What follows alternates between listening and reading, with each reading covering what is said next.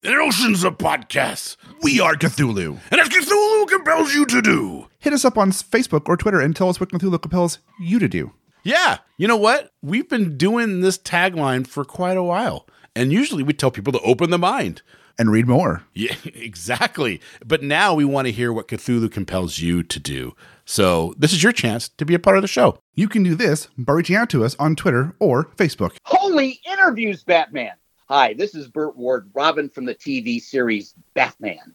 I was just on Spoilerverse with Spoiler Country. Wowie zowie, citizens!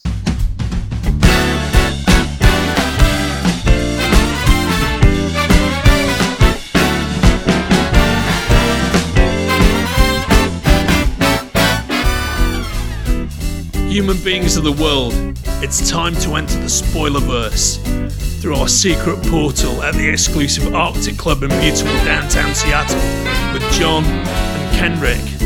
Welcome to Spoiler Country.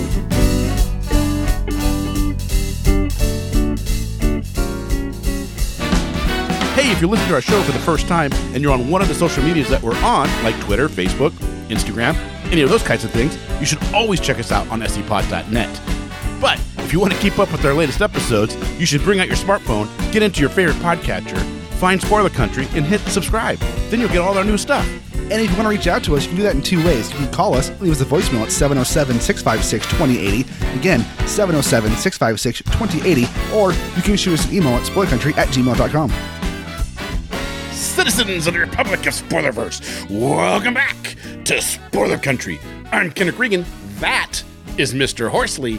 And today on the show, well, this is a truly, truly ultimate special episode for all you Batman fanatics out there, because today, of all days, here on Spoiler Country, we got the boy wonder himself, Burt Ward. Yeah, this was kind of a dream, because I read his book when it came out, the Boy Wonder book that he put out back in the 90s. Not when it came out. I got it like in 2000, early 2000s, right? Yeah. And I read it. I loved it. It kind of what shaped like my idea about, you know, him and the show. And yeah. The show was on reruns when I was a kid in the 90s, and every day it was on. I watched it all the time. My dad was a big fan of the show, so like when we got the notification that we were talking with Burt Ward, I was like, oh, this is going to be amazing. Yeah, usually we try to have a lot of people on our whole team. If you've been listening to us for a while, we have Jeff, who does a lot of interviews with us now, and he procures all these. So thank you, Jeff, for getting out there and getting us Burt Ward. And you hear Casey on. But today, we really wanted to not have a lot of crosstalk, because it's not every day you get to talk to Burt Ward. No, and the man came ready to talk. And there was so much good information that he talked about with the dog rescue and with his company and his, you know, I don't want to say company, his charity, because they don't take money out of it. And all the amazing stories on Batman and everything else. It was a delight and a pleasure to talk with him. And I like to think that when you listen to this interview, you're going to hear some things that you probably haven't heard before. Yeah. We dug deep. You're going to hear about his friendship with Bruce Lee. You're going to hear about his time with Frank Zappa. You're going to hear his time with Conan O'Brien. The list just goes on. And man, it was such a pleasure talking with him. Yep. And before we get into this, just as he says in the interview a couple times, and we say, you definitely want to go check out his Gentle Giant's dog food website and go there and just look at all that. If nothing else, go there to watch the video of them in bed with the dogs. Yeah.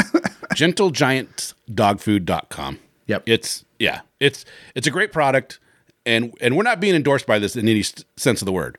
So we really believe it, that it's going to be a great product for your dogs, and you should probably check it out, because I know I'm going to. Yeah, yeah. So what do you say we get into this and listen to Burt in his own words?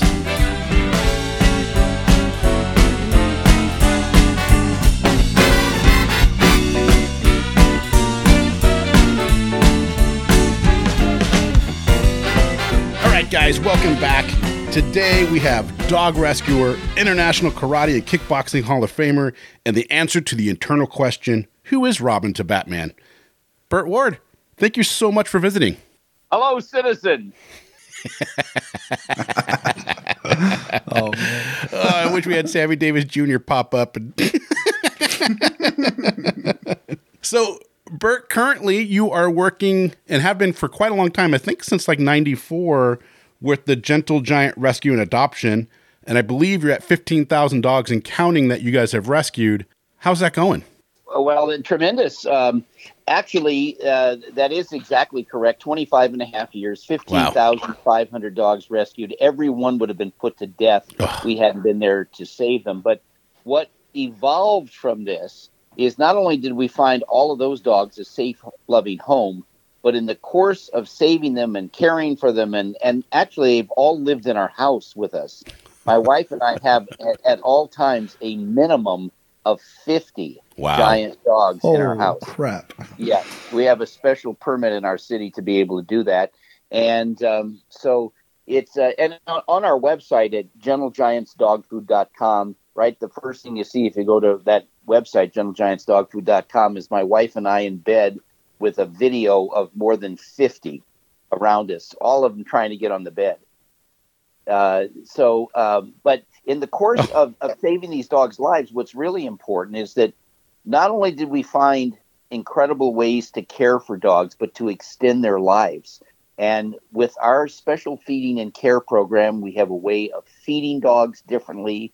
We have a way of caring for them. We make our own special food, and we have dogs living up to 27 and a half years. Wow. With amazing quality of life, running around like puppies in their mid-20s. And nobody else has done this to my knowledge. Yeah, and Bert, I got to tell you, understanding the importance of the food that you feed your animals is so important. We had a pit bull. Her name was Pokey. We took her to the vet. She had she had the mass lumps, which are very common in pit bulls. Uh-huh. And she was a gentle dog, and she was so nice. And we took her to the vet, and they're like, "Oh, she's got cancer. It's spread throughout her body. She has about 6 months to live. Do you want to put her down?" And it's like, we were just at the river with her the day before, and she still runs around like a puppy. And it's like, I can't do it. If she was miserable and obviously in pain, then that's one thing, but she wasn't. Right. How can you even ask me that? We switched her over to a grain-free organic diet. I didn't know about yours at this time. But just switching her over to organic and getting her off like the kibbles and bits and all that kind of stuff. We had it for another 6 years. That is wonderful. That is absolutely wonderful. Well, what we've been able to accomplish is that, and so she lived to how long? How old was she? Well, she was 9 when she got diagnosed. So she made it to 14, and pits usually live about 14, 15 years. Right. That's great. Yeah. Well, our giant breed dogs, like Great Danes, have a traditional lifespan of 7 to 9 years. Wow. And we have 45 different breeds here, not just Great Danes, 45 different. There's only 164 breeds of dogs altogether. Yeah. And we have about a third of all the breeds of dogs. One of our breeds is called a Russian wolfhound. A lot of people have heard about Irish wolfhounds. But there's a Russian wolfhound. It's also known as a borzoi. And again, they have that, because they're a giant breed, they have that short traditional lifespan of 7 to 9 years. And our dog, Tara, lived to 27 years and a half. Well, God bless you, sir. That's awesome.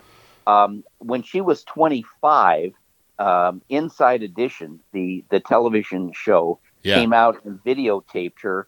And they entitled the segment, "Could this be the oldest living pooch in the world?" And which is, she lived triple her normal lifespan. That's amazing. And we make a food that is completely different than every other dog food. Okay, and as an example, if you were to, if you had a dog now and you were to go look at your bag of dog food, and you were to look on the back of the bag where the ingredients are, and there's a chart required by federal law called guaranteed analysis. First item is protein. Second is crude fat. You would find that the crude fat of whatever you were feeding your dog, and it didn't matter if it was the least expensive grocery store food or the most expensive pet store food, but all the dog food companies inject massive amounts of fat into dog food because it makes dogs hungrier, to get you to feed your dog more and to ultimately sell you more dog food. Yeah. And so what you would find is that the under that guaranteed analysis, the fat content, and it's called crude fat because it's not the healthy fat. Right. It's saturated fat, you would find is somewhere between 12 to 22% pure crude fat in that food. We don't add any additional fat in our food, and only what's naturally in the food, which is about 9%. And even then, ours, you know, I'm sure you've heard of good fats and bad fats. Well, you know, in what's natural in food, you know, tends to be good fats. What's added to food tends to be the bad fats. So it's just like an avocado is got, you know, fat in it, but it's nutritious. Yeah. So anyway, what happens is that fat that is in the food to make dogs hungrier. And if you ever remember feeling your dog's food and feel that slightly greasy feeling on the outside, okay, that's the biggest killer of all. And the fat is sprayed on the outside to get dogs to eat the food, to eat more. Oh. Well, think of it this way. Would you ever take a can of bacon grease or chicken fat and pour it down your garbage disposal at home? Right. You would never do that, because you know that unlike water that evaporates, animal fat coagulates. And when it hardens, it's like cement. So if you poured a can of bacon fat or chicken fat down your garbage disposal, once it hardened, you'd be buying a new garbage disposal. My point is this, that when you realize that animal fat will ruin metal, can you imagine what it is doing to the inside of dogs' arteries and intestines? Okay? Yeah. When every single meal, every single bite, every single kibble is encapsulated in animal fat. So I would love to tell you that we discovered the fountain of youth, because if we did, I'd be drinking from it. Okay? Right, me too. But we have dogs living to 27 years because we're just not prematurely killing dogs. We're not killing them. We don't fill their arteries with fat or grease. And because of that, and our food is bone dry, you feel it. I mean, you don't feel the grease on the outside because it isn't. And that's one of the many things that we do. And our food is called Gentle Giants. My wife and I own this company, but that's we don't take a salary. We take nothing from it because this is our charity. Yeah, that's amazing. We love animals. So we've got our food now all across the country in Walmarts, and we just started last month in Target stores, you know. They're all across the country. And as a matter of fact, we just started last month a promotion because, you know, with this whole terrible coronavirus thing, it's really messed up people's, you know, newscasts and advertising. I mean, the whole world has been so consumed with this. So because we weren't able to go on the, you know, radio and television and really do a proper ad campaign because of the whole virus thing, that we decided to create a special promotion, because here we are now in thousands of Target stores, and we want people to know about it. So, as you know, I used to go out all the time and go to the Comic Cons and sign these autograph photos, you know. And I'll tell you, the people would fly us in there, Adam and I, often together, and, you know, they pay a great salary and all that kind of stuff. But they would turn around and sell our photos with my signature on them for $100 a piece. Adam, it was sometimes $150 a piece. Wow. What I've got is this promotion that I'd like to mention to your listeners. Please do. If they'd like to have a souvenir photo from my private collection. This is not something you can buy on the internet. It's not something that anybody's put out. It's my own private collection from the series, is that I'm giving away free autographs on a beautiful, you know, frameable, souvenir collectible photo from my collection.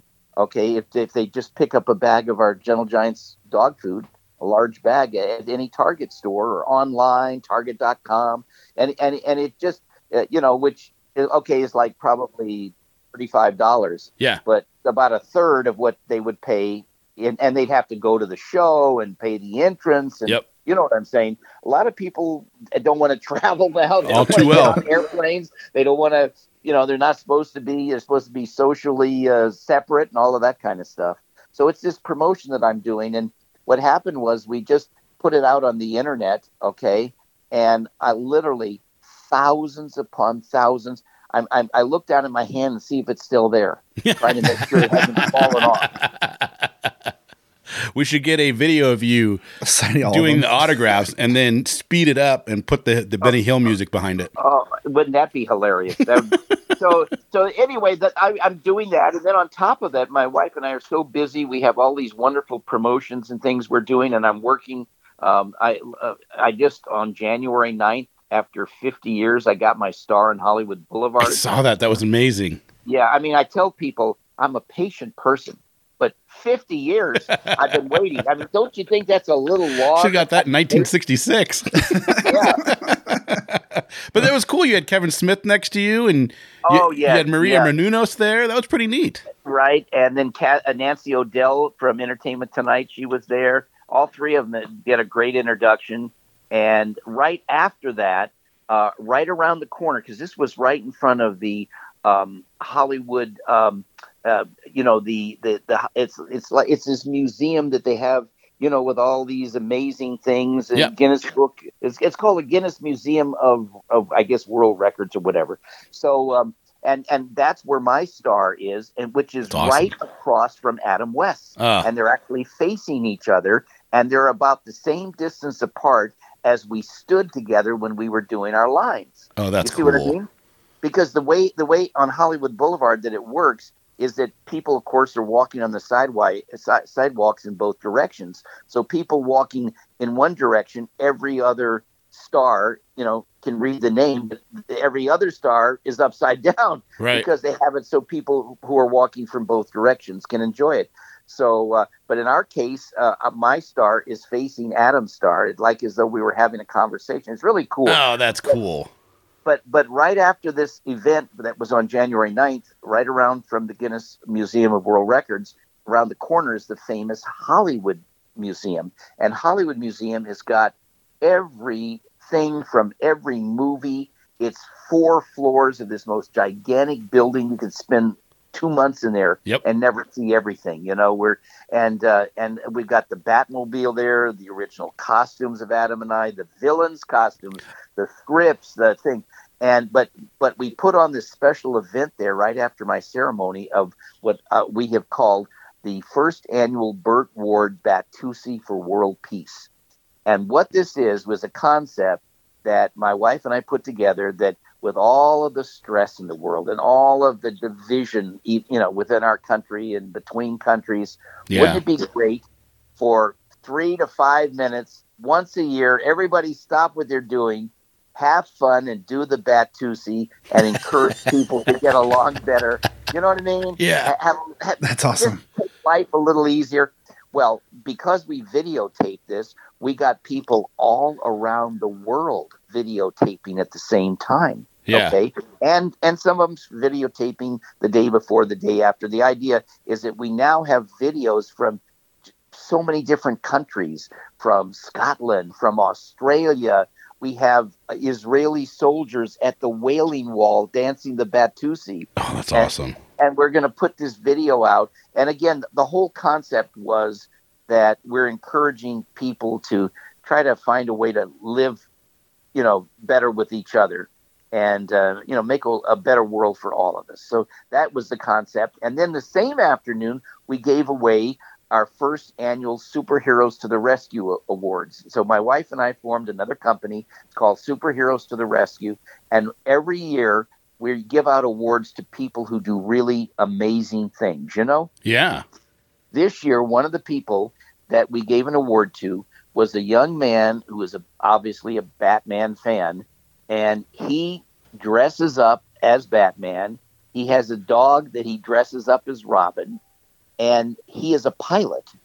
And at his own expense, he goes out and rents airplanes, and he flies to various states and goes to animal shelters where dogs are about to be put to death. Oh, wow. Because there's nobody in that area to take them. He takes the dogs on the airplane and flies them to other states where they have arranged for people to rescue them and give them a safe, loving home. Oh, that's so awesome. And he doesn't have a lot of money, but he manages to get by. And he goes to the shelter in his Batman outfit and with his dog in the Robin outfit. It's just such a wonderful, kind, amazing thing that people can do, and it's just something that we wanted to celebrate. So that was an example, you know, Yeah. So that, and so anyway, I've got all these other things I'm doing. I was on Supergirl last you December. Were for Crisis. Yeah, Crisis on Infinite Earths. We were going to ask about that. Yeah. Yeah. Well, what was really cool about that is that this is where the Warner Brothers CW network has 5 different series that were all on about the same crisis at the same time. You know, they were all having something to do with it. So you've got, of course, Supergirl, and you got the new Batwoman show, and Legends of Tomorrow, The Arrow, and I think Flash, and all of these together were. And so what they, when I did my scene there, it was a cameo role, which was great because it was right before the main titles. Yeah. In other words, that was the whole idea, is that, you know, they didn't announce that I was going to be on. Okay, although, but the press knew about it. But in general, people, they weren't making a big deal because they wanted a shock value. Yeah. And so when I went there, and of course, you know, the colors of my costume, I had a sweater that they custom made to my design that had all these colors of my costume, you know. Did you keep that sweater? Yes, I have. They gave, yeah, they nice. Made 2 of them for me. And anyway, so and then when I got there, the thing was so interesting. I got caught kind of by surprise. They said, "Okay, Bert, here's the scene we want you to do. You're walking along, and you're walking your dog." And I thought, well, maybe because they know that I had 15,500 dogs and I'm an expert dog handler, maybe they just thought that would be appropriate. Right. But no, they had a different reason for that.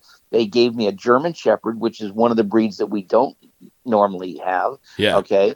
And which I love shepherds. But anyway, and the whole thing is that I'm walking the dog. And when I started to think about it, I realized from the comic book, they made this based on the original Ace the Bat-Dog.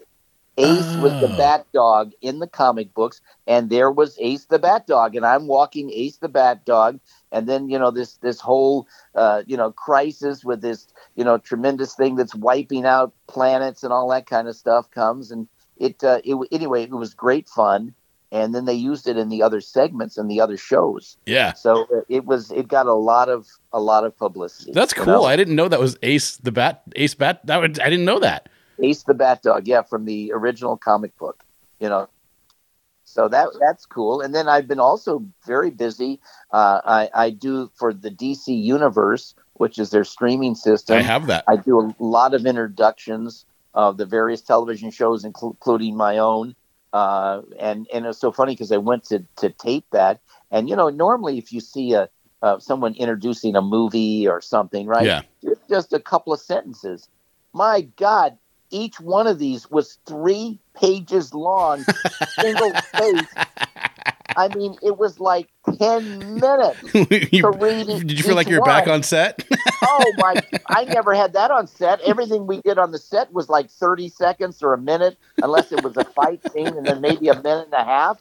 But this went on and on and on. And thank goodness, in this case, I did use a teleprompter, because that would have just been, you know, 3 pages, single spaced. I mean, it was just an enormous amount of material for each one of these. And I did like 20 of them for them. Oh, man. So, yeah. Did you have fun doing it, though? Yes, I did. And, you know, I have a great relationship with the DC people. Yeah. You know, and I have actually a long-term deal with Warner Brothers, because on my dog food bag, our Gentle Giant's dog food, they allow me to use my image as Robin from the series. Oh, that's nice. And they also give me the rights. I can put the Batman logos and the, you know, the bat signal. That's huge. It's huge. Well, it's the #1 licensed thing in the entire world. Yeah. I don't know if you know this, but more Batman merchandise was sold than anything else in the world, including Star Wars and Harry Potter. Yeah, I believe everything. The more than Superman, the greatest in history was Batman. You know what? I work for a large telecommunications company, and when that merger took place, the people at my office were like, "Oh, I didn't know that was, you know." They got DC as well. Is that going to be any? Right. Is that going to be good? I'm like, are you kidding? They got the rights to Batman. That him alone is worth that deal. Right. Well, yeah. It's Well, I'll tell you what's interesting is we made our show at 20th Century Fox. Okay, and but Warner Brothers owned the rights. So for many years after the show ended, there was a lot of tension between, at the time, Warner Brothers and 20th Century Fox. So our TV series didn't come out for like many years later, where it was released, you know, on Blu-ray and DVD, which it is, of course, now. Right. It's been released for a few years on it. But and it's so interesting because on one hand now, Disney owns 20th Century Fox. I don't know if you know that. Yep. And yet Warner Brothers owns the rights to Batman and Robin. So it's been very interesting, and how you know, there are projects that both of them are doing that involve superheroes. So I'm keeping very busy doing all of that. Plus, you know, I love it. Charity work that my wife and I do. And I'm so glad that we get to see you more and more out there. And, you know, you get on the internet or you turn on the TV, and there's plenty of times that I get to see Burt Ward sitting there telling stories, talking about his time, and then getting out and rescuing all these dogs. It's a pleasure. It really is. Well, thank you. And I have such a great friendship. I tell you, was when I got my star on January 9th, I had like a lot of people from DC and Warner Brothers that were there, and, you know, congratulating, awesome. You know, and then of course, you know, my dear friend who I literally loved, Adam West, you know, he died now. That's 3 years. It's crazy. And after he died, the mayor of Los Angeles, Eric Garcetti, had this special event for him where, and I spoke there, and the mayor spoke, and the chief of police spoke, and where they shined the bat signal on LA City Hall, which that's cool. That building is like a skyscraper way up, you know, and it was just in the way they did it. And they had more than 12,000 people that came out, and it was done like it early evening, so that it would be, you know, really show up great by the time that they turn on the big spotlights to it. It was just fantastic. It was a great tribute to my dear friend who I miss very much. Oh, that's really nice to hear. I wish I would have seen that. I mean, I only saw the stuff that's on like YouTube showing you accepting the star, but not that. That would have been really cool to see. Well, that actually is on you. It is available on the internet. Of course, it was a separate event. You know, the getting the star was just a few months ago. This was in 2017, 3 years ago. Yeah. But it's out there, and it's and it actually is quite a bit of material and talk and interviews and stuff. Yeah, it's worth seeing if you're a Batman fan. Oh yeah, big time. I saw it. So it's pretty awesome. I saw it when it happened. It's pretty cool. Well, if you see the link, Johnny, send it over to me because I'd love to see that. Yeah, I'll grab it for you. So, Bert, I'm wondering if we can ask you some questions about your career, and I got some things lined up here. Whatever you'd like. So, before we get into Batman, because I think that's kind of encompassing with everything when we talk with you, playing Robin and everything. But during that time, you actually did some music with Frank Zappa, and I'm curious, what was that like? What was it like working with Frank? Well, first of all, I'm a person that knows what I can do and knows what I can't do. Right. You know what I mean? Yeah. And I am not a singer, okay? But MGM Records came to me, and they just drove me crazy. Oh, we got to put out this song. And I said, I'm not a singer. Well, then look, how about we do some kind of it was like an early days of rap where I basically took a series of fan letters and put them together and read them. It was called Boy Wonder I Love You. Actually became number 7 in Chicago. Oh, that's awesome. And then at the time, though, everything was so conservative. Like, you almost can't believe how conservative things were. Just the opposite of the way it is today. Right. But my song actually was taken off the air because in this fan letter that I read, where it's the young, you know, fan says, "Oh, can you come to my house? Can you spend the weekend? You know, I'll make you breakfast in bed. You know, I mean, I'm just the sweetest thing. You know, there was nothing other than just, you know, and this was a kid writing, you know, right. A little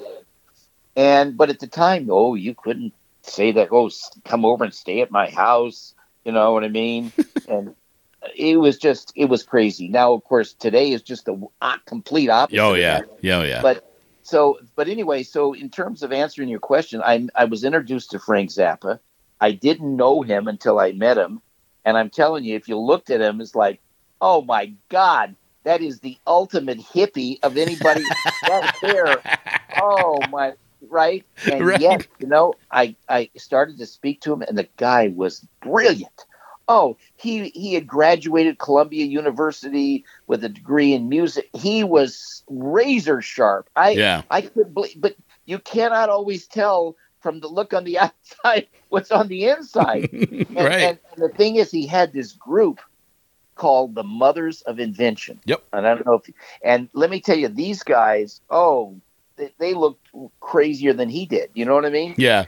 And they would come out on the stage and they would perform, and then they'd tear up their instruments. They'd break them over chairs. I mean, you just never saw anything like this. So here they want me to perform with them, and I'm like the ultimate squeaky clean. You're the straight man to everything. Oh, my God, you know, like every mother would like, you know, Robin or Dick Grayson to go out with their daughter because he's just so antiseptically pure, you know what I mean? Right, kind of thing. But so here I'm working with these guys, and it was everybody's laughing and this and that. But they were great musically, they geniuses. Frank was amazing, fantastic, and so awesome. we did some songs. So that was quite an experience, you know. I mean, and I must tell you, having done Batman has afforded me an opportunity to work with some of the greatest actors and actresses of all time. That's cool. You know, I came onto that set as a young person. It was my first acting job I ever tried out for. Pretty stiff competition. 2,700 young actors were interviewed for that role. Wow. Okay. And I was selected. And when I was selected, the executive producer said, would you like to know why we selected you, Burt, for the role? And I said, yes. He said, because in our minds, forgetting television for a minute, if there really was a Robin, I mean, the real thing, we think that you personally would be Dick Grayson, would be Robin. So we don't want you to, quote, act. We want you to just be yourself and be enthusiastic, which is what I did for 120 episodes. That's awesome. Well, you have quite an extensive karate background. You're no slouch when it comes to martial arts. And you've been... I was a brown belt when I started the series. And, and on my screen test, I broke a board with my hand. Now, this is back in 1965. And I don't know if you know this, but the martial arts and karate had only come to the United States in 1959. Wow. It only had been there like 6 years. And I started studying 3 years after it came.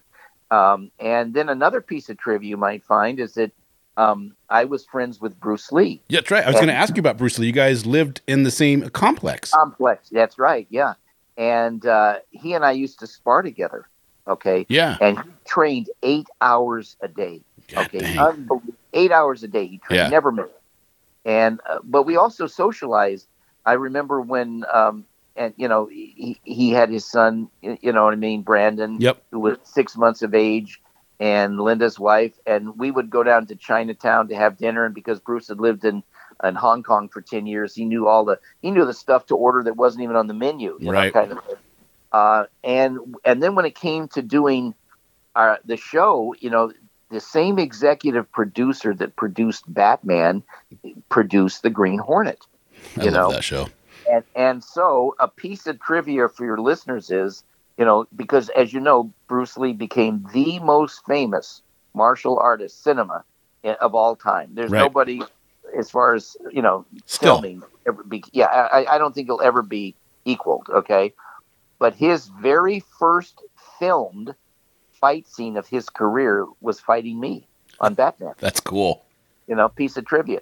And it was great. I mean, it was actually toned down from the stuff that we did off the set, which was much rougher. Yeah. But they didn't want this was stylized. This is a family show. Batman was for, you know, there was violence, but not real violence. Nobody ever really got hurt. I mean, you know, somebody would come in and somebody take a chair and break it over their head, and they'd fall down. But 2 seconds later, they're back up. Cartoon violence. I mean? Never blood. Yeah, it was kind of bigger than life. Yeah. And kids loved. Oh my God, they loved the hero worship. I mean, for every kid that watched our show to ride in the Batmobile, see, all these kids knew they could go look in the mirror and they knew they weren't 6'5". Right. You know what I mean? Like Batman and Grown Up and all that kind of stuff. But they knew they were a kid. And look, who did they, align themselves with was Robin. Yeah. Because Robin was young. He was the right-hand man for young lad for Batman. He got to ride in the Batmobile. He got to climb the walls. Yeah. He got to fight the villains. I mean, every kid actually related more to Robin than Batman.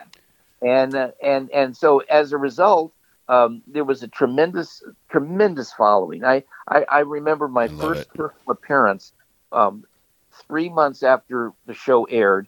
My first appearance was up in Tacoma, Washington. At the time, there was a place called the B&I Circus Store. Yep. And imagine, I remember the B&I. Yeah, just imagine like an outdoor shopping center or whatever, and where inside the store they had wild animals. That's right. They had a gorilla in a cage for a long time. There you go. And well, actually, what happened was I fell in love with this lion cub, and they gave me this lion cub. Oh wow! But then there was a problem bringing him into California because of wild animals, right? Right. So I said, well, look, if you can figure a way to get him to me, well, they figured a way. You know what they did? Huh. That's only 3 months old, so he would fit into the carrier of a dog, right. Dog's carrier, and it was a wood carry custom one that they had with holes in it for air and stuff like that, right? Right. And on the outside of it, they put cat, and they took it to air freight, and I picked up my lion cub. And at the time, I had 22 cats. Okay. Holy moly! That's right. And in an apartment of 25 floors above the ground, over beautiful in West Los Angeles. Yeah. And I used to be friends with the owner of the complex of buildings. There's a whole complex, and he let me keep the lion. Okay. And it was amazing because this lion wanted to play with those cats. He really was so sweet. It's not what you think of a lion. Right. He's a baby that was just so loving. And this was the very famous, one of the most famous lions of all time was Clarence the Cross-Eyed Lion, And this was his brother, Clarence's brother. And the veterinarian that raised Clarence was Dr. McWhirter, and he was the veterinarian that I had hired for mine. And it was sad because, and I would have kept him forever, but as he grew, his lungs never grew. And we lost him. And which was so devastating. Yeah. To me. But anyway, he would want to play with my 22 cats, right? And so they didn't want to no part of him. That's crazy. They're a real lion, okay? And it was so funny because he would waddle after them, but they're so fast, right? And they would all get under the bed, and the poor thing, he'd waddle into the bedroom, and he'd try to get under the bed, and you watch on the other side, and like an explosion of cats coming out of that other side over there. And he wanted to play with them. Cat bomb. He was so sweet. So what he did is he watched them, and he saw where they would go into the cat pan, which was in the bathroom. I had a kind of a guest bathroom in a nice big apartment. Anyway. So he would pretend to go to sleep in the doorway where the cats had to go past him to get to the cat pan, right? Right. And they would try to sneak past him, and all of a sudden, whoop, this giant paw would come down, and he would wash them. He was so sweet to them. They wanted no part of him. He would wash their face. And let me tell you something, I felt his tongue, and it was like a chisel. Yeah. I had no idea that a lion's tongue was just it's like a real metal chisel. Yeah, that's incredible. And anyway, it was a great time, and it would be funny because right across the street was the grocery store that I would order groceries brought up, and these young guys would come to deliver the groceries, and I'd open up the door, and they'd come in, and they'd just look down there and they'd see him. And at 3 months of age, they're not in the right proportion. You know what I mean? Yeah. Yeah. Okay. Their head is about the same size as their body. Right. It's like a bobblehead going on. Exactly. And these people, these young guys that are delivering the food, they look down and they try to, what is that? It's obviously alive, but what isn't, okay? And then he would do this thing. He would roar, but nothing came out. You know what I mean? He would just go that, with open his mouth big. And my God, they dropped the groceries on the counter and run. I probably would have ran too. He was only, I'm telling you, he was about the size of a cocker spaniel. He was only like about 2 feet, maybe 18 inches. Oh, he's still young. Long. Oh, he was 3 months old. Oh man, that's tiny. Hilarious. You could pick him up. But his nose was the size of the palm of my hand. Okay, that's his nose, right? And anyway, he had a big black puff on the end of his tail, so I called him Puff. Oh, that's nice. Just the sweetest thing. But animals really are wonderful, and they actually are such a calming thing. They'll use dogs to, for example, go into hospitals where I can't tell you how many times I've visited children's wards and stuff like that where they brought in these therapy dogs. Yep. Because and the huge difference. Oh my God! It's so wonderful. And I mean, look, I have two children on my own, and I love human kids too. I have two human kids and more than 50 canine kids. But I will tell you something about my dogs. Okay. Yeah. Okay. I will tell you something about that. In all these years, 25 and a half years, caring for more than 15,500 dogs. All right. Yeah. Not one dog ever asked me to buy him a car. Okay. So I got to give them credit. You got to love that. We had 3 dogs, 6 chickens, 2 cats, and what do they call those things? They're like a Mexican iguana. Oh, yeah. Axolotl. Oh, I see. Okay. Yeah, we had 4 of those. We're big animal lovers. We love them. Hey, I got to ask you, you did a lot of your own stunts. And the big thing that I read was a lot of times they were trying to cut costs, so they would just have you perform your own stunts.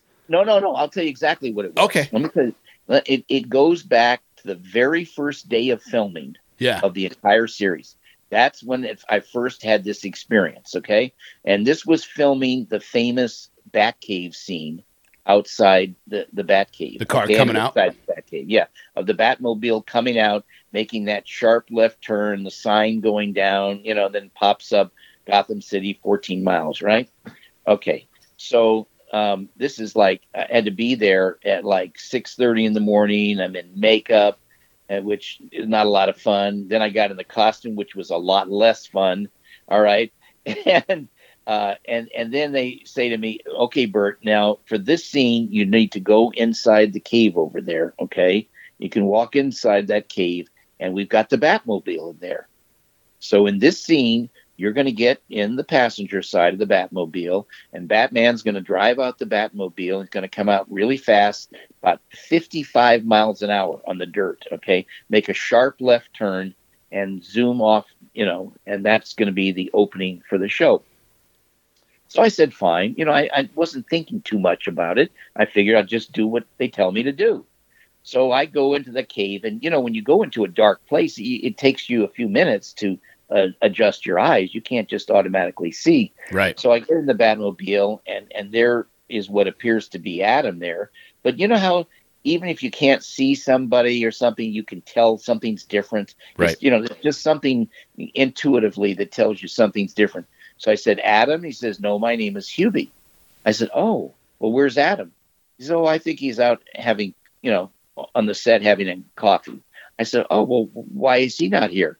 He said, because the studio didn't want to take a chance of him getting hurt, and this is a very dangerous scene, so they hired me as a stunt man, and, this is my job. In fact, the more broken bones I get, the more money I get.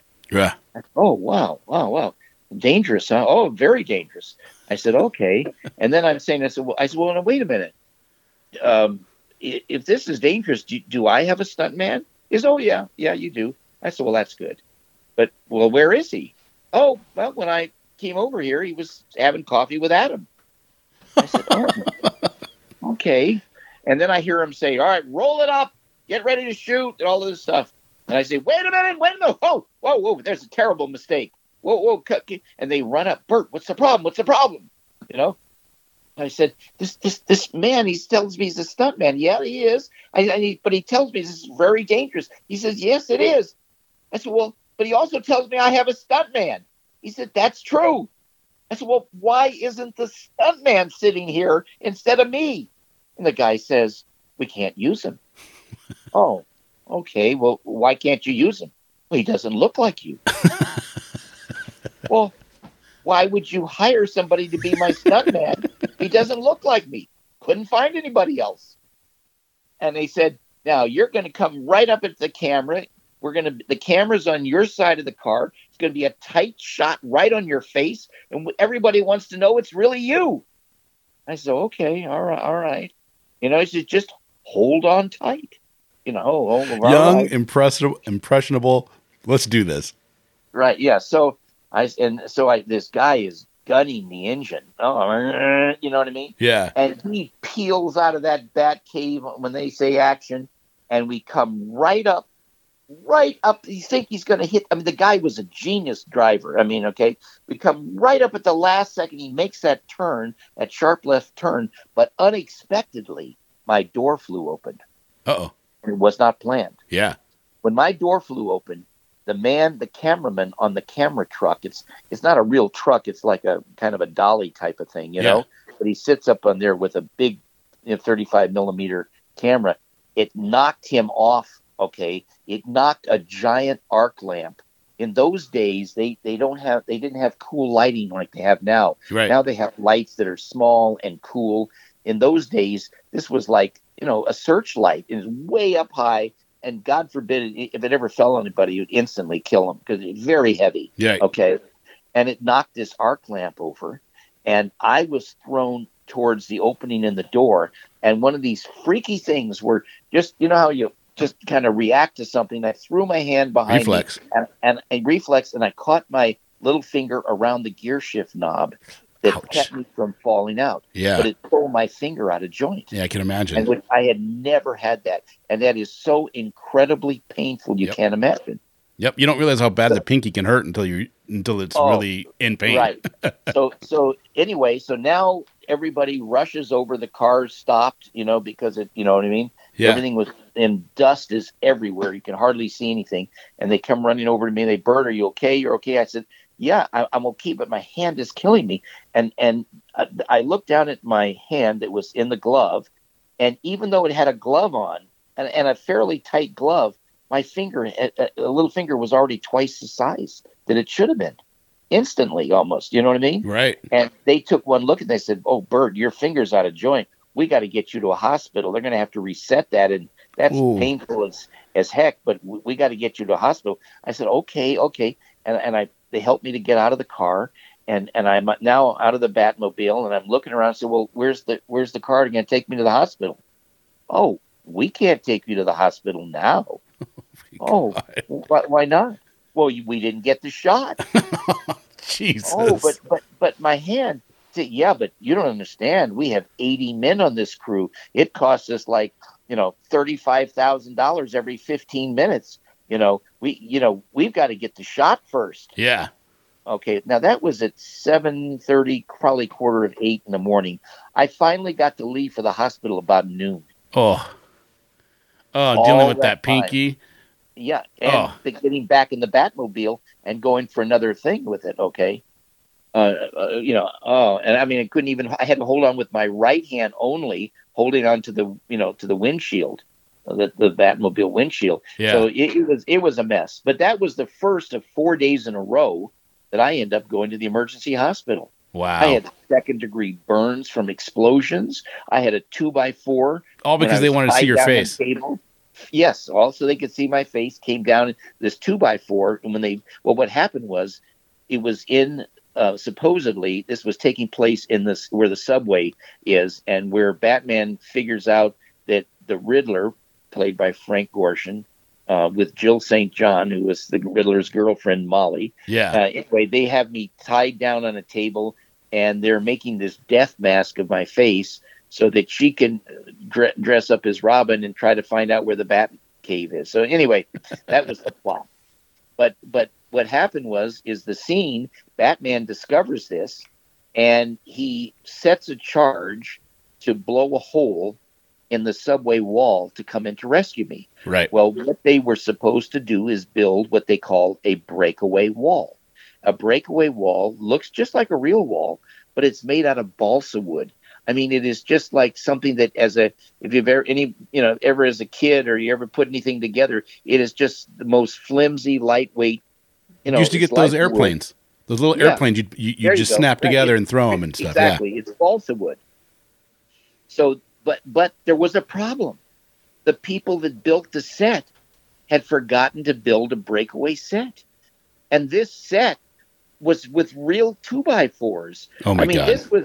This was like a house. This was like a building. This was not a breakaway. They over-engineered. Yeah. And guess what? There was no 2 to 3 weeks to build a breakaway set. Right. The whole show could have gone down. So what did the special effects guys do in their infinite wisdom?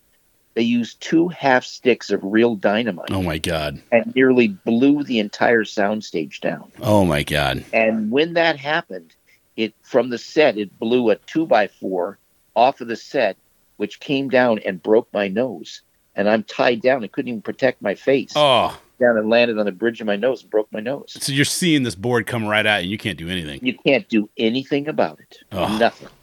Right now, I should have known that there could have been a problem when you're tied down on a table. Okay, at like 7:30 in the morning, and these special effects guys with the explosions. The explosive devices, they're walking past you and you smell liquor on their breath. Oh, my God. At 7:30 in the morning. That's a bad sign. That's a very bad sign. Yeah. So there you go. That was another day. I had 4 of the first 6 days that I went to the emergency hospital. Yeah, that's crazy. And I've never been to an emergency hospital. Okay? And I was just, and the doctor said, it was actually the same doctor. He said, geez, you must be accident prone. I said, no, I've never been. This is the most dangerous thing, But I'll tell you something. The studio, 20th Century Fox, they were very smart. Yeah. You know what they did? They took out a multi-million-dollar life insurance policy on me. All right. Now, just in case. Just in case. But let me tell you, when it came to the end of the 3rd season, when we were going to close down, I could swear those last couple of shows they were trying to collect on that policy. They doing everything they can to try to let's get this guy in danger so we can maybe make our money back. Yeah, exactly. That's nuts. So, tell me about the Catholic reign of decency. Oh, the Catholic Legion of Decency. Yeah, Legion of Decency. Yeah, okay. They kind of messed with you a little bit. Well, let me just tell you, man was not built for tights, okay? Right. and there's no way to get around it. Right. Now, So, some men's bulges are bigger than others. Right. But, and as a result of that, for whatever reason, I all of a sudden the network got calls from the Catholic Legion of Decency that they were complaining that Robin's bulge was too big. And we needed to do something about it. You didn't immediately say thank you. No. Well, I didn't know about it in the beginning. Yeah. And then ABC Network, having received that formal complaint, they contacted 20th Century Fox. 20th Century Fox contacted the production company that was called Greenway Productions. And then all of a sudden, I get a phone call that I need to go over to wardrobe department. We got a little bit of a problem. So what's the problem? I said, well, you've got a religious organization complaining about the way you fit in your tights. I said, well, I didn't do anything. Yeah. I mean, and I'm wearing underwear. I mean, I don't understand what the problem. It doesn't matter. We got to do something about it. So, well, what do you have in mind? Well, they tried every contraption you can imagine. Yeah. Okay. And none of it worked. Okay. And they finally contacted this doctor that came in and gave me these pills to shrink me up. What? And I took them for 3 days, and then I realized that, wait a minute, this could make me sterile for life. I would be worried about that. Yeah. I'd be super scared. I'm not taking this. Right. And so from then on, I just used my cape to cover, whenever there was going to be a shot that could, possibly not look right. So it was Now, on the other hand, a little bit of a spicy to that. This was quite well known, at the time. right? I'm kind of giving it kind of a playing it down. Right. But this wasn't played down at the time. And one of the episodes that we were doing was the three-parter called The Londinium Larcenies.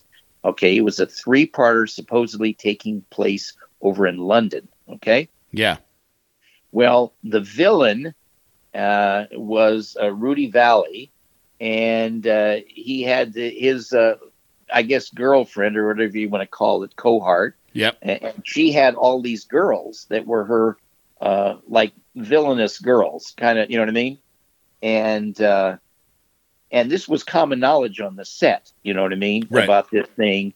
And people were teasing me, you know, a little thing like this. Oh, how's that costume fitting, Bert? You know, and stuff like that. A little tight. All I can tell you was there were a couple of scenes, and it's well, I don't know that you can see it, but you can certainly see the scenes. Yeah. Where the girls are grabbing me, three on each side. And they're wrestling with me and purposely bumping up against me. Okay. You know. They want to know if the rumors were true. Well, I don't know. I seem to be trying to get a rise out of me. But in any event, oh my, you know, and it's such an embarrassing thing. There's no way that you can, you know, and but in any event, that was that. And there were other things. I mean, not like that, but there were other things that, or this was wrong. I mean, it was like Adam could drive the Batmobile out of the Batcave once he cracked it into the side of the cave. Everybody in the crew thought it was funny. I accidentally scraped it on coming out of the cave where one scene I had to drive the Batmobile, and I got yelled at from the studio. You know, I mean, he could get away with anything, and I was always like getting yelled at. You know what I mean? Oh, man. You gave a speech at Harvard. Right. And somebody that is now very famous, and tell me if this is true, because the way I read it sounded more like a rumor, stole the costumes that you brought to show the audience. Yeah, it was a costume. It was my costume. I was actually what it was. I was voted Man of the Year at Harvard University in 1984, but I didn't even go to the university. I actually went to UCLA. Yeah. But I was voted Man of the Year, and I was voted over Juan Carlos of Spain, and I mean, just was anyway. It was a great honor, and the Harvard University flew me back there, and I got a chance to speak to, you know, a full auditorium of you know, like thousands of their, you know, students. It was a really great honor. Yeah, and it was, and I had my costume, like, you know, I didn't want to wear my costume, but right. You know, I want to be able to talk, you know, because if I'm in costume, I got to be in character. Right. So I had the costume, like, you know, I don't know, 6 or 8 feet away from me. And during this, you know, a couple of young guys came up. They said, we're security detail. There's supposedly a potential threat to your costume. We're going to just keep it off stage here. Okay. And I said, oh, okay. You know, I didn't think too much of it. Right. Right. But this was a purposely done thing. And this were a couple of students. I didn't know who it was. Right. Why would you? You're right. I mean, you know, nobody at Harvard knew about it. I mean, none of the people that, you know, other than these perpetrators here. And they took the costume. And then after the speech, I said, well, where's my costume? And the Harvard people said, well, we don't know. I said, what do you mean you don't know? You had your people come up here and take it. No, we didn't have them. I said, well, didn't you see them? Yeah, but I thought maybe you just asked them to move it out of the way. I said, no. I said, I need my costume. And then I started to get concerned because that is the only costume that survived the series. Yeah, okay? Priceless. Exactly. Okay. And it turns out that the person that stole the costume became a very famous talk show host. Yep. You know who it is? Yeah, Conan O'Brien. There you go. Conan O'Brien. I think that's hilarious. Yeah. And years later, when I released my book called Boy Wonder: My Life in Tights, I went on his show. It's a great book. Yeah, I was going to ask you about this. We talked about that, where he took that costume. And, oh, you know, he just thought that was the greatest thing in the world. You must have had a heart attack. Yeah, I was a little concerned, to be honest with you. You know, that was irreplaceable. But I got it back. It took a day, but I got it back. Yeah. And everything was fine after that. When you were on that show, I watched that interview. And I watched that interview a lot when it happened. And then I watched it again just the other day, getting ready for you to be on. Right. And I got to ask you, you guys were talking. Conan looked super uncomfortable. And I was wondering, was it a bit or was some of the things that you were saying coming out of the talking about the book and what you're saying from the book? It was a little shocking. Yeah, it was a little shocking for him. And I don't think he read it. Yeah, he wasn't ready for it. Right, right. And, well, especially when I described my friend Adam, you know. Exactly. You know, I mean, if you saw it, then you know, I talked about how, you know, Adam and I we were great friends and, you know, and personally got along great. And I said, there's only with two problems with Adam. And he said, what's that? I said, well, you can't trust him with your wife, and you got to watch out for your pocketbook. And he said, "Oh my God!" You just, whatever he said was, that's, you know what I mean? That's some friend. And I said, "No, you just got to understand that's what you're dealing with, you know."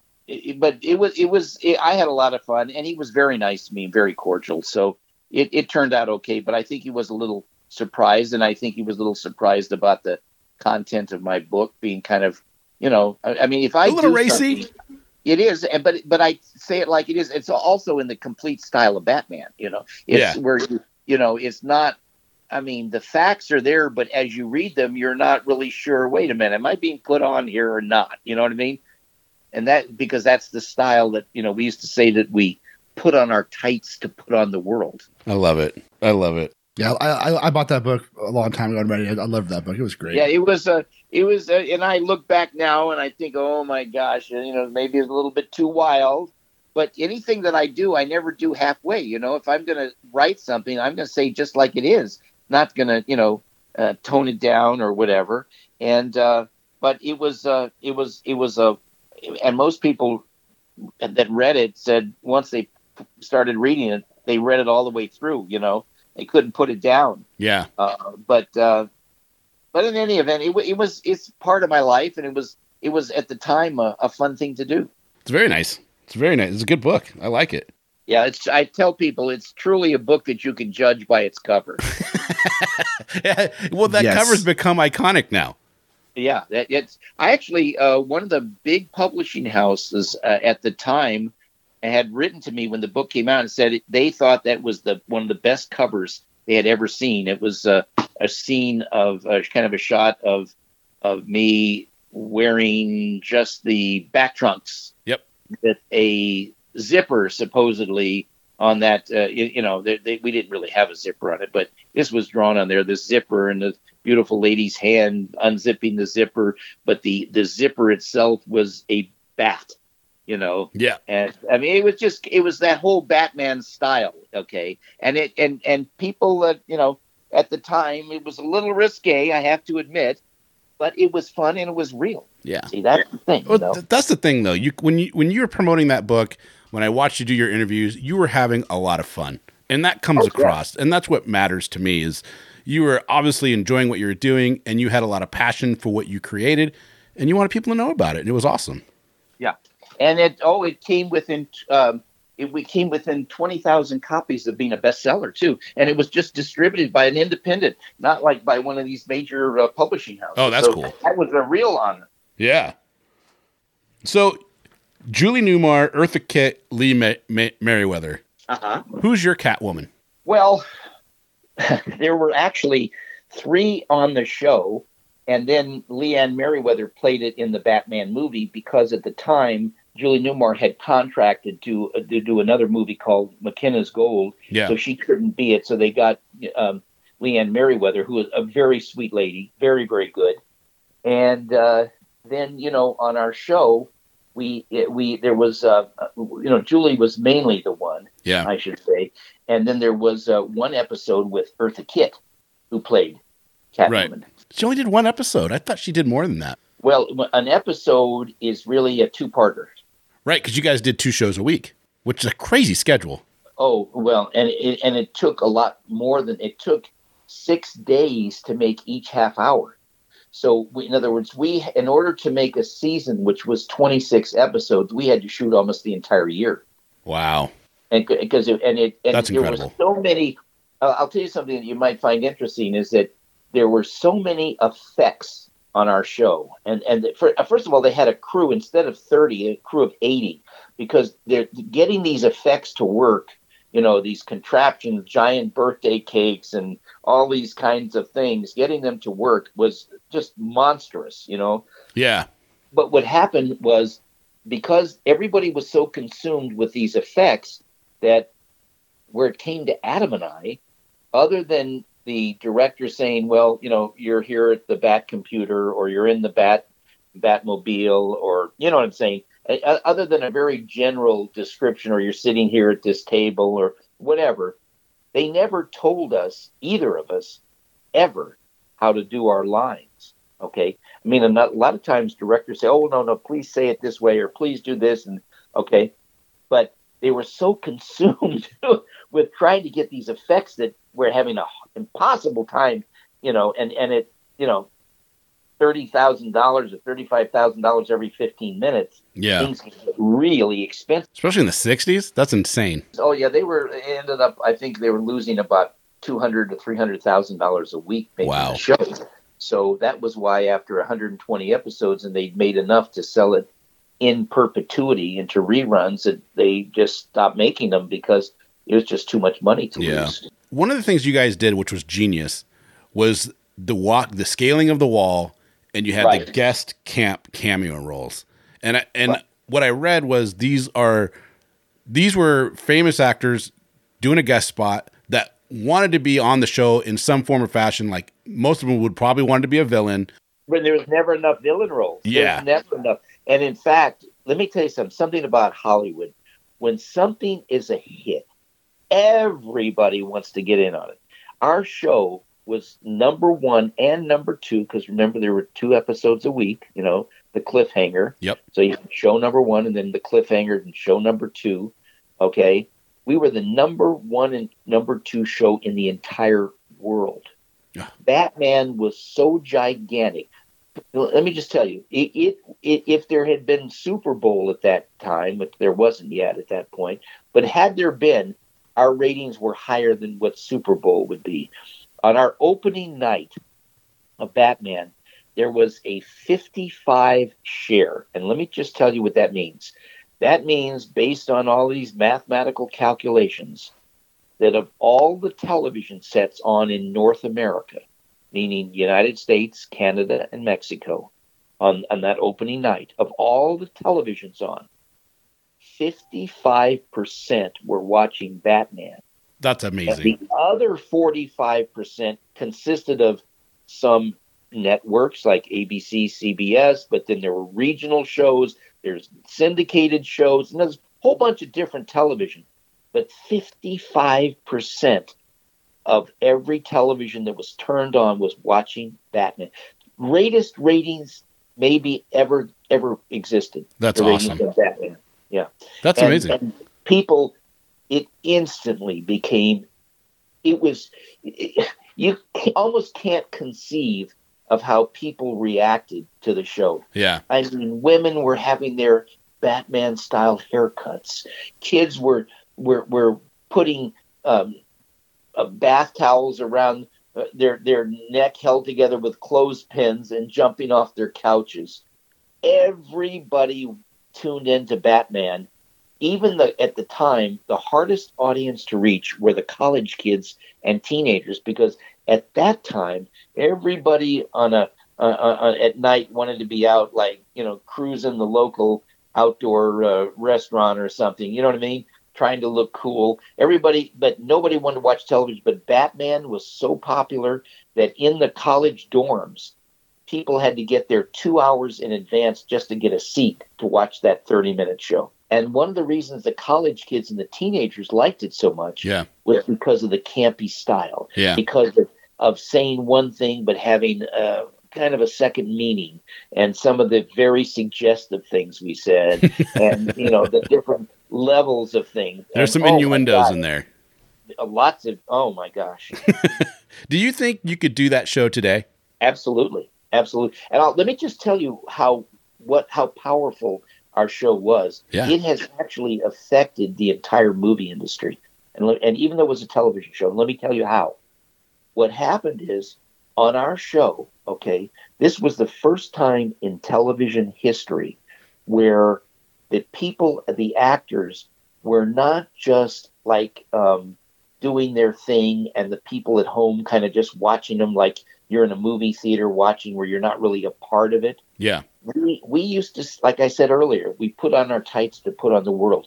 We reached through those television screens by what we did to reach kids and their parents and the teenagers and the college kids in a way that nobody had ever done it before. In other words, at that time, for example, if you were watching a medical show, it's like, you know, you're watching and, okay, they're trying to save someone's life, or there's a police show and they're chasing after somebody that's loose or whatever, but not where you got involved.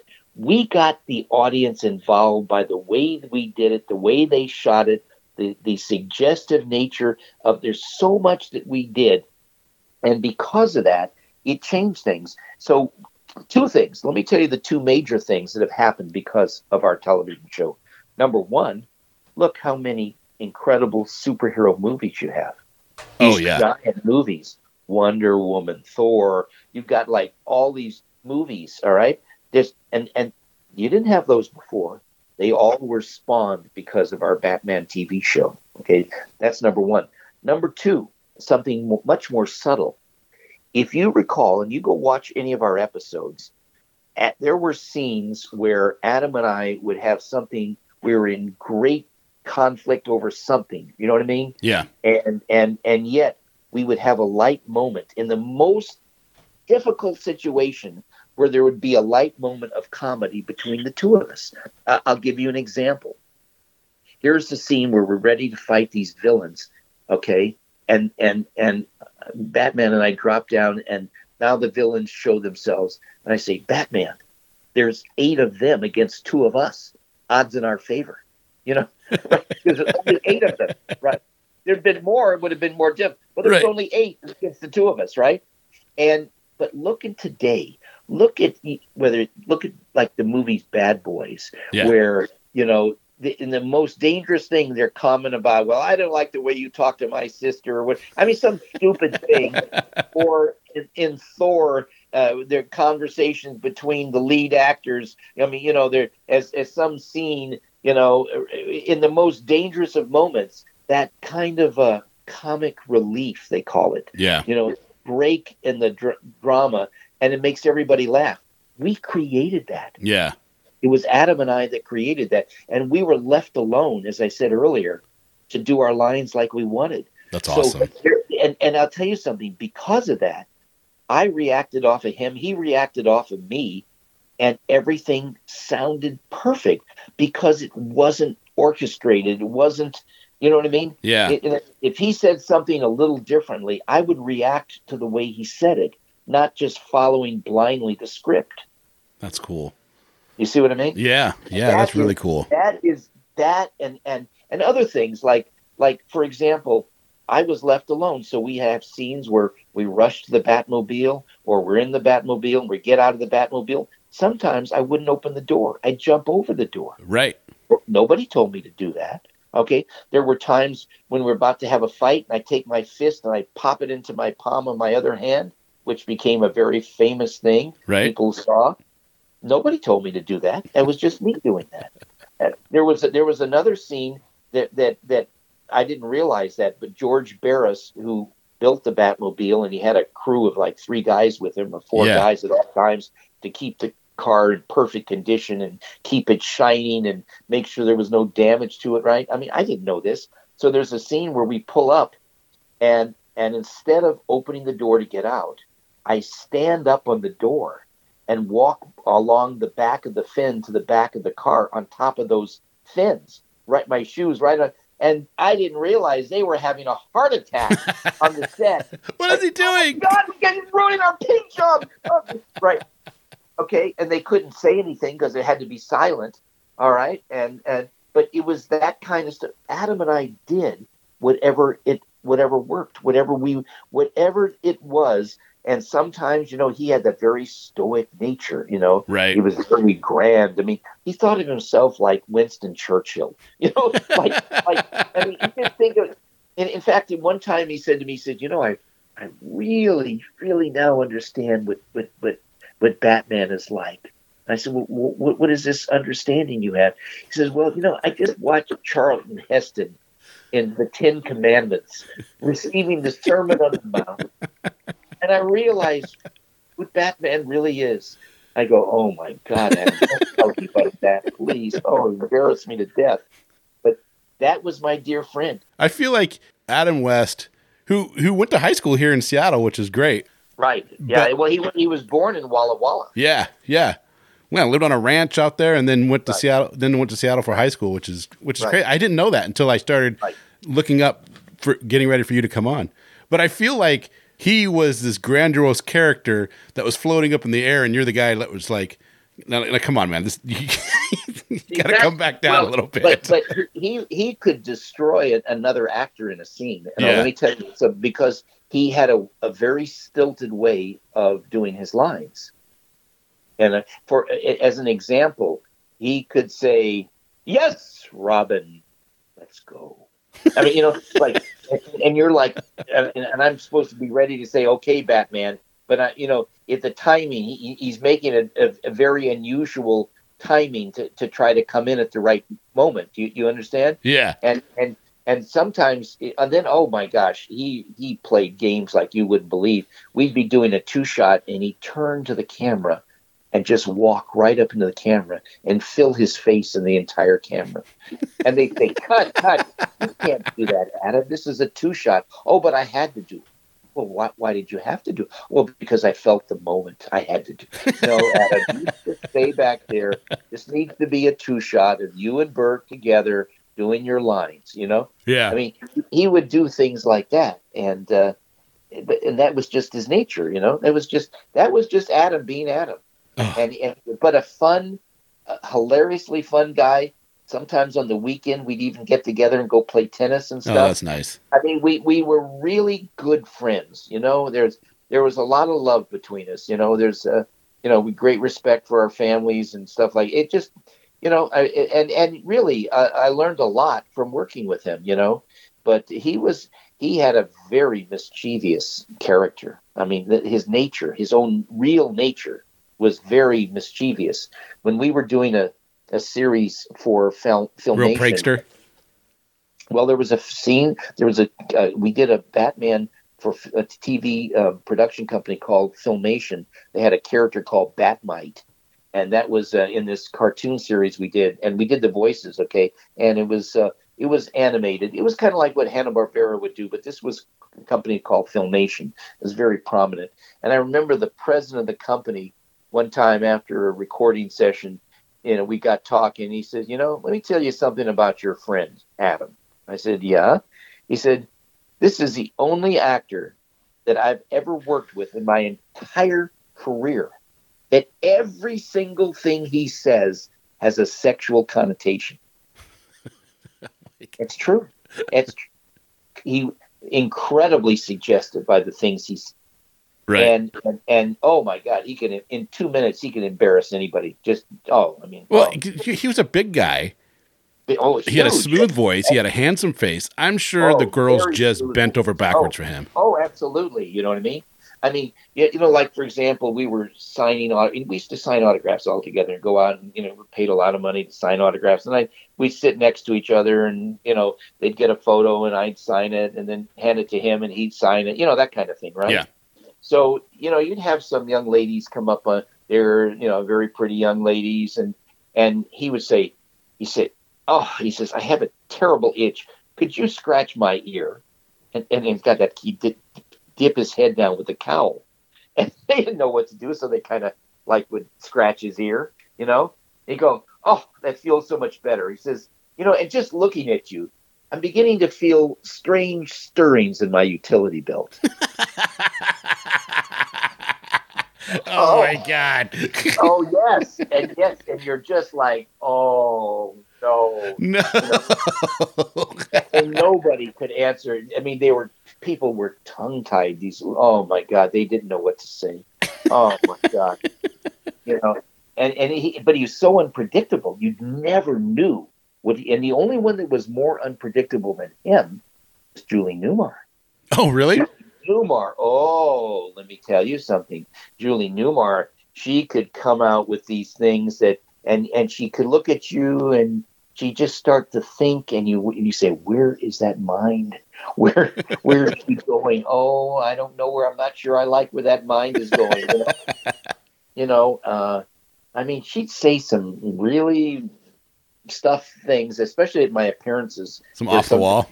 I would be, out there, signing autographs, and then we'd have a what they call a panel. Yeah, that's where you get a whole bunch of people together, depending on the size of the location, and we'd sometimes have more than 1,000 people in a big auditorium that we would get up on the stage. Adam and I and Julie, and we'd all sit behind a table, and there'd be questions and answers and stuff like that. But she could come out with some real zingers. And even Adam was a little afraid of her because she could say some things that you just think are so bizarre. It's like, how could a human mind even think those kinds of things, you know? Yeah, yeah. Burt, we've been on for almost 90 minutes. Can you believe it? And it's only taken me 3 breaths. Yeah. No, you're great. I love talking with you. I would be honored to get you to come back on again. And because I'd love to find out what, to talk about your favorite episode, which I don't know what that is. I would imagine that you have one. And no, I don't, because in every single episode, you're working with amazing stars. You're doing incredibly dangerous things. Yeah, that's awesome. Make sure that at the end of the day, you go home in your car and not in an ambulance. I mean, there was so much going on with, and then life outside of the show, it was very complex, very fast-paced life. Well, I did want to mention one more time for any of the listeners that, if you have a dog and you'd like to have a chance for your dog to live as long as our dogs are living, which is up to 27 and a half years, that you pick up a bag of our Gentle Giants dog food. It's our charity. We don't take any money from it, but our food is completely different than every other dog food, and it's designed for longevity. And this month, for the month now of coming into May, we just did it in April, and it was such a big hit. We're going to continue it for one more month. That if you get a chance, you go into a Target store, pick up a large bag of Gentle Giants, and you can send me. It's got all the information just on our bag. Just email me a copy of that receipt, and I'll send you a brand new, beautiful, from my private collection, 8x10 glossy on metallic paper, suitable for framing, and it's a great way to draft, and it's from my. Somebody else has this photo where to be purchased. Well, there you go. I see. I just ordered a bag off your website, by the way, for my dog. I just got a new puppy. Very good. Yep, just ordered it. Oh, I ordered it about at the beginning of the interview. I ordered a large bag for my puppy, and I'm excited to get it in because we just got a puppy last week, so. Oh, wow. Well, now remember, when you're changing foods, and your listeners should do that as well, you always want to transition from one food to another slowly over a one-week period by mixing the two foods together. And with our food, because it's so dramatically different, and that's how we have dogs living so long, but because we don't have all that fat in the food. But the way you do it is you on day one, you mix them together. 80% is the old food and 20% is Gentle Giants. Day 2, 70-30, meaning 70% of the old food, 30% Gentle Giants. Day 3, 60-40. Day 4, 50-50. So at the end of a week, you're to 100% of Gentle Giants with no diet. And because our food is so pure nutrition with fat, it's much less dense. It's a lighter food. And it's so healthy for dogs. That's awesome. In fact, we start puppies at 3.5 weeks on our food. And the same food that we feed to 3.5-week-old puppies, we feed to our 25, 26, and 27-year-old seniors. Oh, that's awesome. That's amazing. I'm excited to get the food and interested to my puppy, and he needs the best food. So there you go. And if you get a chance, on our website at gentlegiantsdogfood.com, We have this menu at the top of every page. And one of the menu items I really suggest your listeners to read, which is our special feeding and care program. This details how we have dogs living up to 27 and a half years, what we do, how we feed them differently, how we care for them differently. And it's something that we do every single day with the more than 50 dogs that we have here. Okay. And that is why right now, more than half of the dogs here in my home right now have already lived more than twice their normal lifespan. Oh, I love that. It's so cool. Consistency. Yep. I love it. You heard it here first. Go out, go to www.gentlegiantsdogfood.com. Order that large bag.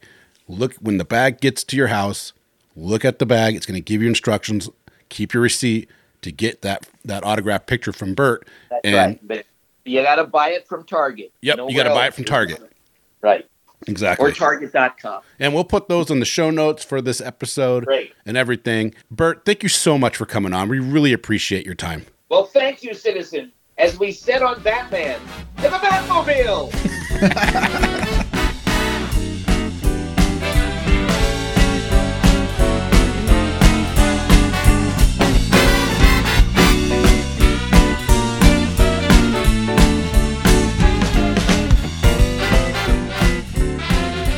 So that was cool, man. I actually talked a little bit on this one. And I didn't expect you to. You did a little bit. I mean, you got more than you got about the 20-word limit in there. Yeah. Well, I was just listening, and there was actually a point where I was like, "Man, I have so much more I want to say to this," but I just the conversation was going so well I didn't interrupt. But you know, I did go order a bag of dog food from him. So for one of two reasons. One, because I just got a puppy, as you know, and and so did you, yeah. So I'm actually going to get the food, and it's a huge bag, so I'm pretty sure our dogs can share the first bag.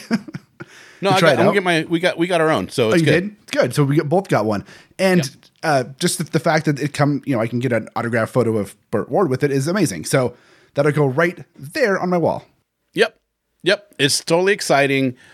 Burt was a wonderful man, a wonderful guy to talk to. I can't wait to hopefully we can convince him to come on again. I don't know why he would. Because we're awesome. No, but seriously, hopefully we can convince him to come on again because he was just a pleasure to talk to. He has so many stories. I was laughing. I was asking simple questions and then just letting him take off. Yeah, he is, like I said in the beginning, man, he came to talk. He told some great, amazing stories. And I feel like I could just listen to his stories all day. It was a lot of fun. He's got a great voice. You can just sit and listen to him talk, and the fact that he did all this stuff, and there's a lot of layers to that man than just Robin. Oh yeah. You know, and that's one of the great things about talking with him, that you start to realize, wow, this guy, there's so much more. And if you go and do some research on him, the fact that he was heavily into martial arts early on, you know, and the fact he was so good at martial arts that the International Karate and Kickboxing Association inducted him into their Hall of Fame. Yeah. So he's impressive. Not a slouch. And the stuff that he did on that show, he could really do. You know? He was legit athlete. Yeah, he was, you know, top notch. And honestly, as I was texting you while doing this interview, it makes me just want to go watch the show. And I want to go watch some of those old episodes again. Kind of gives you a new appreciation of that show. It really does. It really does. Because, you know, it's a show that's been on forever. So I've watched it before, but now after talking to them, it's rejuvenation of it. I wanted to just go see it again and, you know, everything else. And I kind of wanted to sit and research Burt Ward now and find out more. So, yeah. And what'd you guys think of that epic bumper at the beginning of the show? Dude, that was awesome. How lucky was that? Yeah. All right, guys, that's a show of all shows. That is a show. And Burt, thank you so much for coming on and talking about your dog rescue. It's amazing. It's super awesome. You do all that. And, everything with the dog food. I'm excited to try this dog food on my puppy. Yeah. Thank you so much. If you loved that interview, you want to hear more, maybe from somebody like Robert Wool, who is an amazing actor in his own right, who was in a Batman movie. Yeah, he was. Played Arliss on HBO's Arliss. The guy has done a lot. You want to find out about him. You want to find out about, I don't know, Ben Temple-Smith, who was a co-creator of 30 Days of Night, which was a huge hit movie back in, 2007? Something like that, yeah, 07, 08, somewhere in there. Yeah, or you want to listen to Richard Cadre, One of my favorite authors who I always talk about doing the books, Sandman Slim. Yeah, or you want to hear us talk with Mark Rolston from Shawshank Redemption and Aliens, you know, and hear him talk about, you know, just the back in the mind behind an actor of what he does. Or you want to hear us talk to Emily Swallow and talk about The Mandalorian, talk about Supernatural. It's there. Or Osric Chow and talk about all that he does and more Supernatural, because we've had several people from Supernatural on the show. And who was also on Crisis of Infinite Earth. Yeah. With Burt Ward. Alongside with Burt Ward. So it just goes on and on. There's lots of stuff there at spoilerverse.com. There's over 300 episodes just for Spoiler Country itself. There's 13 other podcasts or 12 other podcasts. There is well over, there's hundreds of hours of content. Nothing behind a paywall. Nothing behind a paywall. Nope. You can go here. All of our, all 330 or 40 or however many episodes we have now up there, you can hear hundreds of episodes from other shows up there. I think we have a grand total of like 13 or 14. I can't even count right now. Number of shows up there.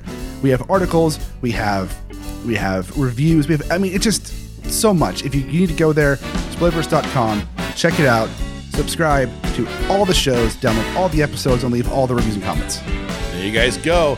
Go visit GentleGiantsDogFood.com, and if you got puppies, you got dogs, it's a great place to start ordering your food. In our oceans of podcasts, we are Cthulhu. And as Cthulhu compels you to do, open the mind and read more.